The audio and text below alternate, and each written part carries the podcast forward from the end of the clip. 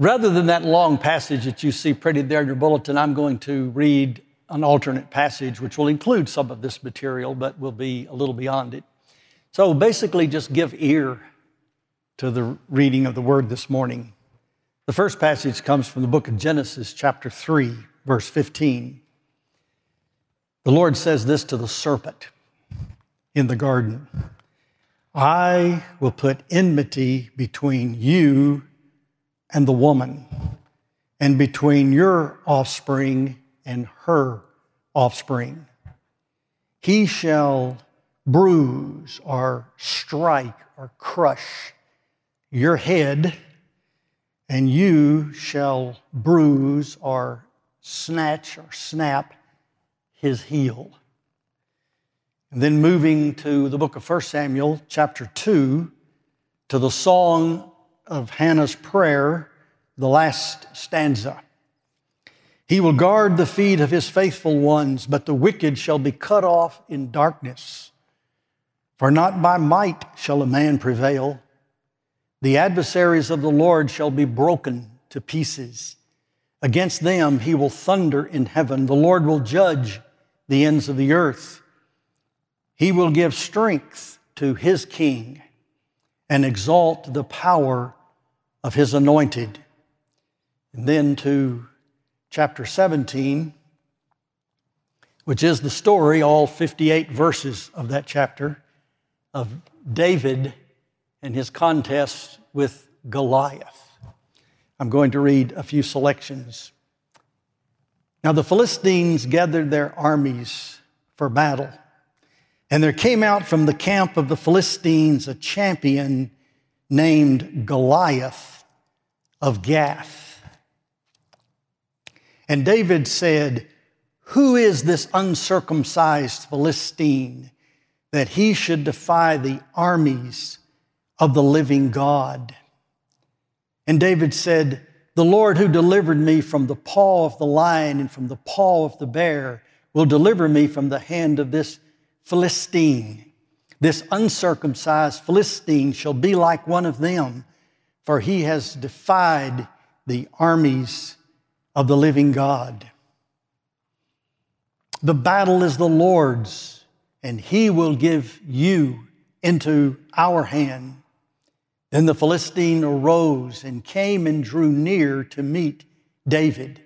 David ran quickly toward the battle line to meet the Philistine. David put his hand in his bag and took out a stone and slung it and struck the Philistine on his forehead. The stone sank into his forehead and he fell to the ground. Then David ran and took, stood over the Philistine and took his sword and drew it out of his sheath and killed him and cut off his head with it. And David took the head of the Philistine and brought it to Jerusalem. The word of the Lord. You may be seated.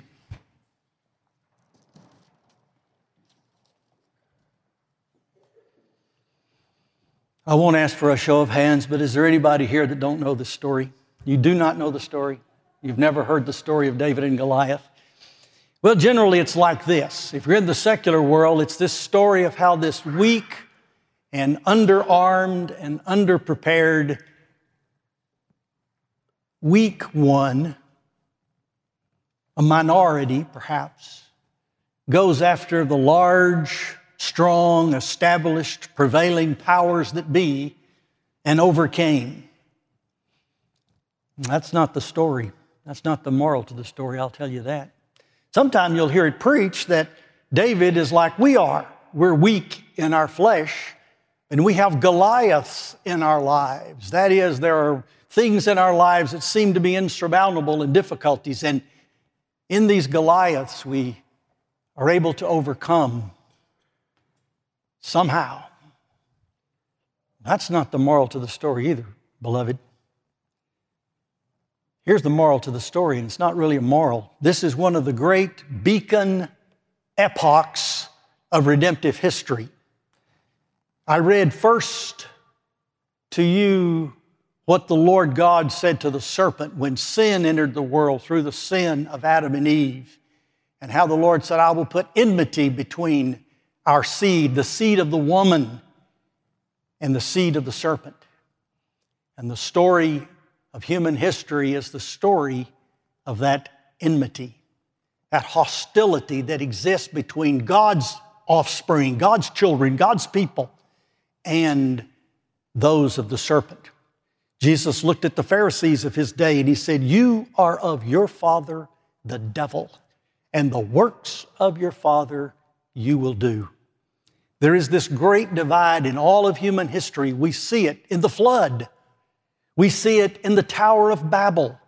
We see it with Abraham's wars and struggles with Lot and others around about him. We see it in Pharaoh's treatment of God's people in Egypt. We see it in the conquest of Canaan. And now, 1,000 years, almost to the decade, before the coming of Christ, God raises a beacon and shines forth a light pointing us to that day when the head of the serpent will be crushed. This story is very real, very literal. I believe it's actually happened exactly like the scriptures say, and there's an enormous amount of detail. That's why I didn't want to even try to read it all, is because it's just so much detail as to what takes place. But essentially, what's happening here now, we have this clash between the offspring of the woman and the offspring of serpent. It, it boils down to David, the shepherd boy of Israel, and Goliath, the hero, the champion of the Philistines. We've talked now for weeks about the Philistines and the Israelites in battle with each other. You know the story. But what are the stakes? Here are the stakes. If Goliath wins, then Israel will become slaves, slaves to the Philistines, slaves to sin, slaves to sinners. If Goliath wins, the serpent wins. If Goliath prevails, evil prevails. Freedom, liberty are at stake. But more than that, this is an existential contest. The very existence of the seed of the woman, God's people, their very existence are in jeopardy. In fact, it is such an existential crisis that these questions are answered on the battlefield this day. Is God's covenant going to be kept? Is God's salvation going to be accomplished? Is God going to prevail over incarnated evil in Goliath? Or will the Lord prevail? That's the stakes of this battle. Goliath is the supreme enemy of the Lord. In verses 8 through 11, we find that he is a blasphemer of God. He's a blasphemer of the armies of Israel. He is the one, the scripture says that he came out of the ranks. He, a champion named Goliath came out of the ranks. The word literally champion means a man in the middle. He was a one in the ranks. You could have picked any man out of that army and they would have represented what Goliath represented. But he came forth because of his massive, intimidating presence. And the scripture goes into a lot of detail how tall he was and all the armor he bore and, the, and he had a, a, a spearhead that was about the twice the size, the weight of the average sledgehammer, and on and on and on. You can read all about it. He was protected defensively, armed offensively. He was ferocious. He was defiant. He was absolutely intimidated, and the intimidating, and every soldier in the army of Israel was afraid. They had all cowered in fear. Goliath was mocking God, defying the armies of God. He held disdain and detest for the little shepherd boy David. He said, What am I, a dog that you come at me with this little boy, this little youth? He had contempt and reproach, and he reviled everything that was godly. He was the embodiment, he was the full, fleshed out offspring of Satan. In fact, the key thing is he was called by David twice in the text uncircumcised. Circumcision is the sign of faith. It's the sign that a man has placed his faith in God and is believing God's word and believing and trusting God's promises and following God's ways and walking after Him. It's the covenant sign that God gave specifically to Abraham and to Israel. Goliath was the exact opposite of that in every way. He had no faith. He was godless. He was indeed the seed of the serpent. Actually, what they had called for here this day was something that was known quite well in the ancient world, and that was the idea of single combat. Instead of everybody getting in there and butchering one another up and seeing which army could put the other one to flight or who could draw the most casualties and all the rest, they would bring out a champion, and the champions would be representative of the whole army out of which they came. What we have here is a conflict of federal representation. We have one man representing all the men and women of that class and category. And we have another man representing all the people of that class and category. In fact, that's what, that's what uh, Goliath called for. In verse 11, he says, I mean, verse 10, he says, Give me a man that we may fight together. One man representing all. One man representing all. Everything the serpent stood for was represented by Goliath. Everything that the seed of the woman emblematically and literally stood for was represented by the shepherd boy David. This defiance had been going for 40 days. There's something about Satan who likes to take people aside and torment and tempt them for 40 days. It happened in the life of Christ and it happened here.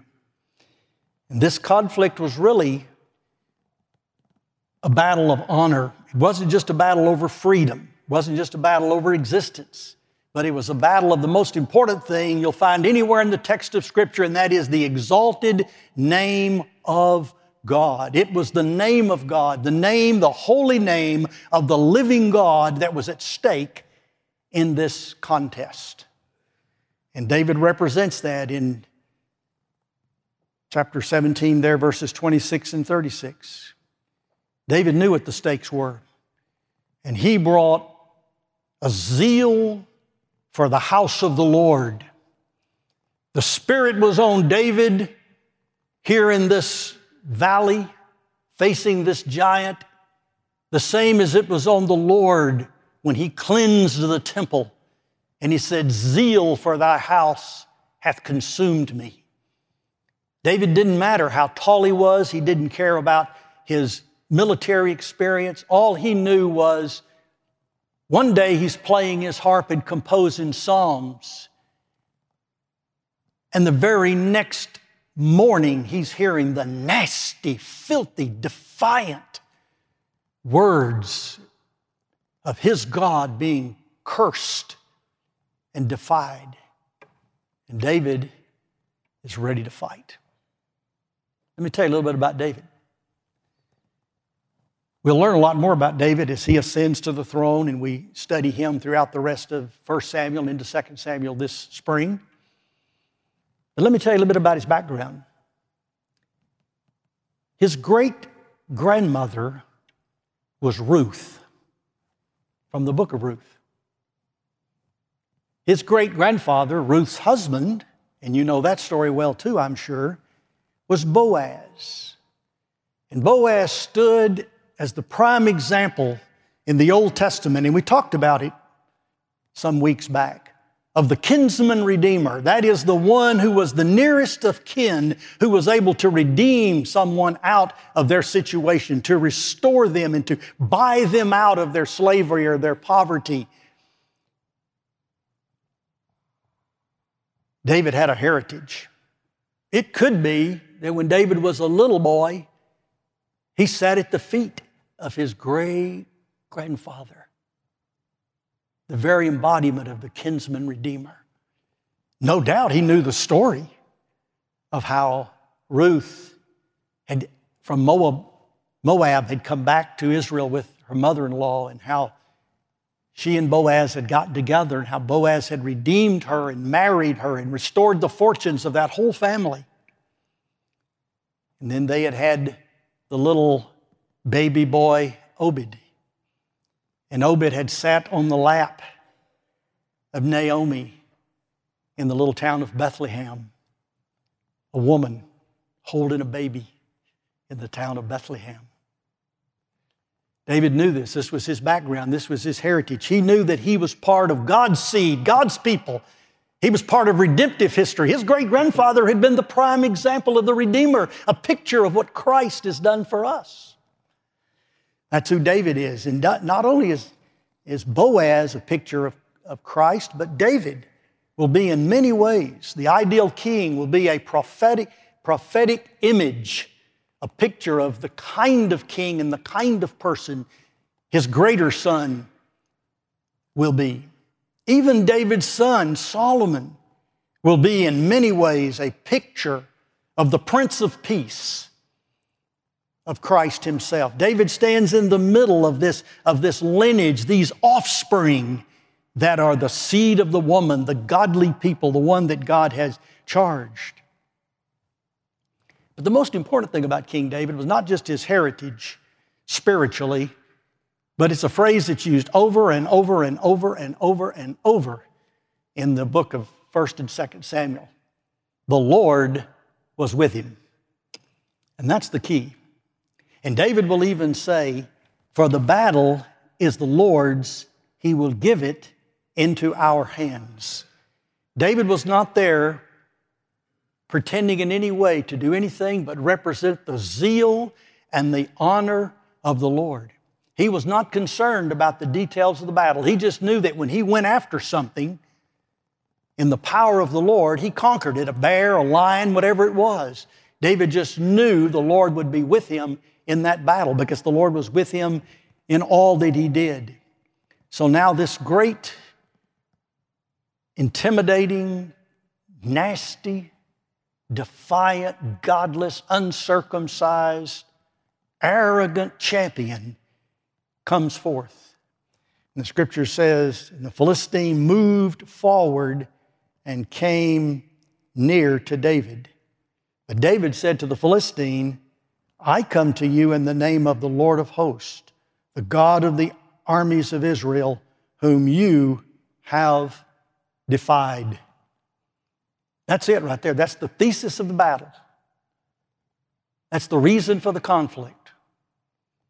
David is in the name of the Lord. He comes representing the Lord. He comes to fight that battle with whatever he may or may not. He tried on Saul's armor, couldn't even walk two steps in it. In fact, it's a, it's a comedy scene. If we were to make a movie out of this, there, that would be the comedy routine with David trying to get around in, in Saul's armor. Saul's tall, he's big. David was shorter, and all sorts of things not trained, all sorts of things. David, that wasn't David's issue. David was simply out for the glory of God, for the defense of God, the living God. He was not going to sit and listen to his God be defiled like Goliath had done it. And then we have the story of the contest. When the Philistine arose and came and drew near to David, David ran quickly toward the battle line to meet the Philistine.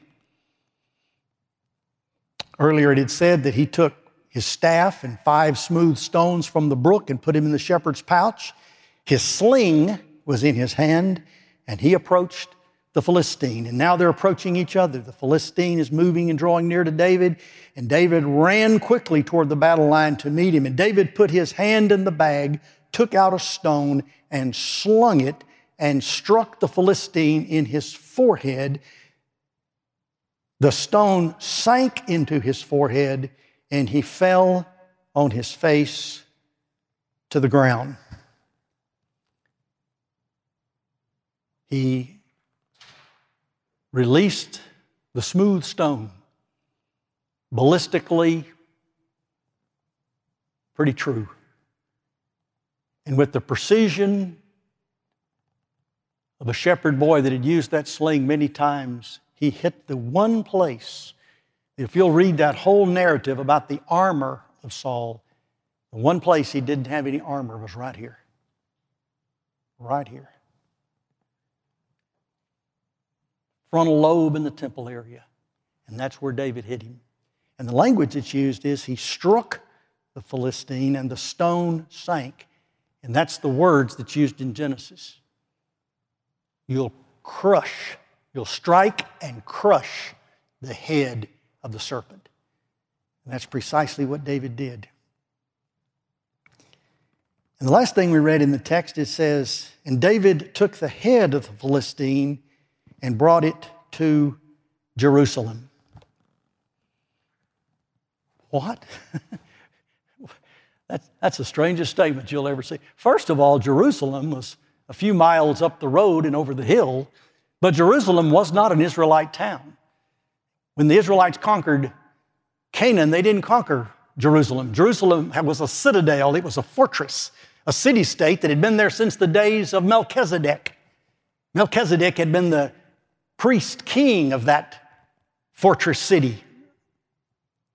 Throughout all antiquity, it had been unassailable.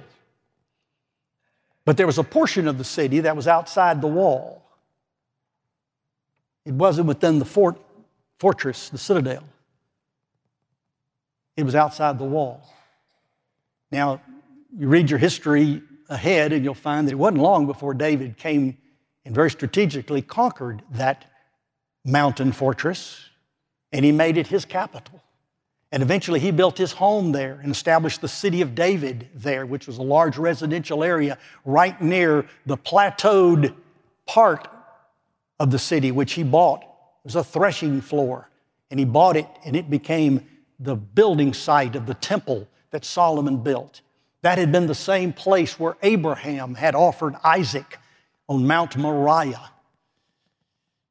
But at this time, it was held by the Jebusite forces. But it says he took the head of the Philistines and brought it to Jerusalem.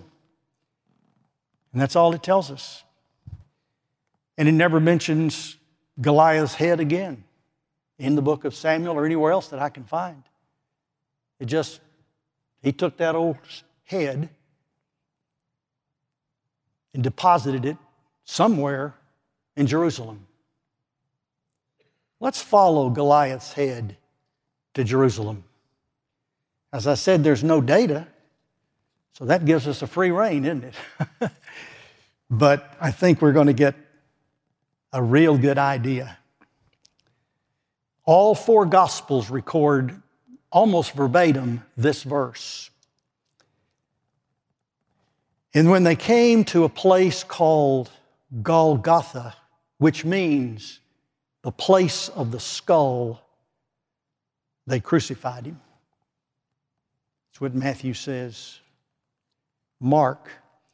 And when they brought Jesus to the place called Golgotha, which means place of the skull, they crucified him.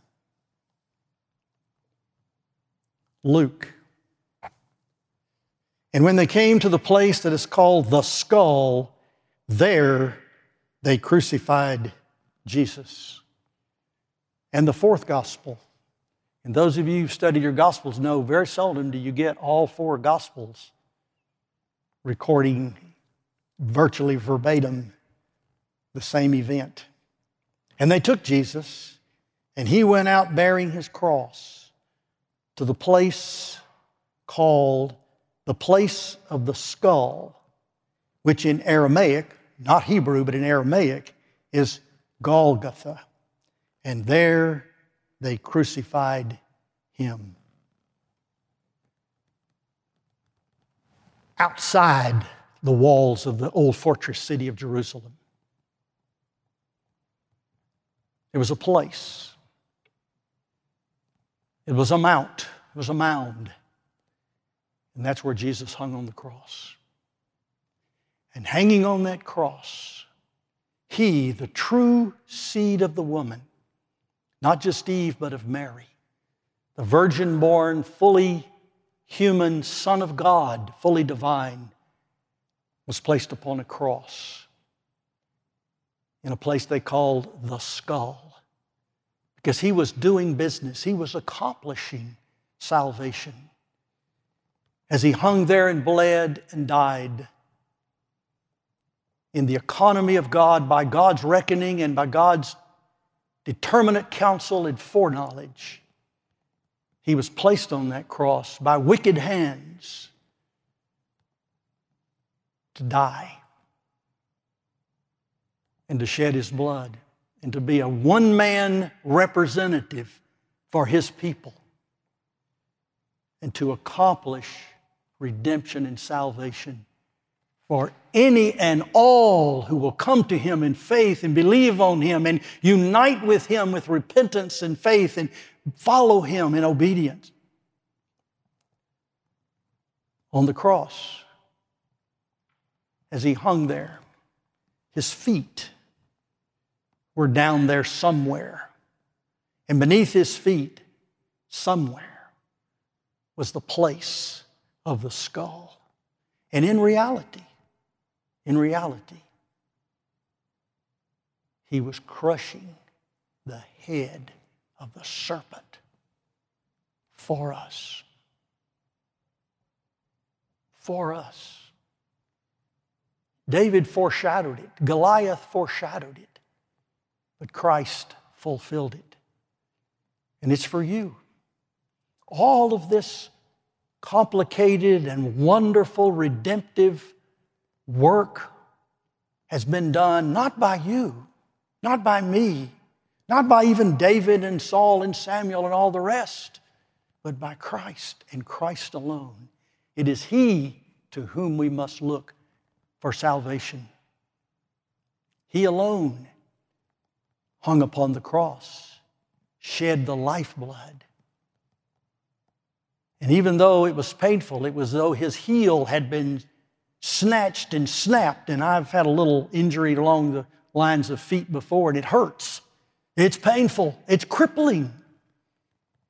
But then he, in turn, when the contest raged and when the contest came to an end, the serpent's head was crushed.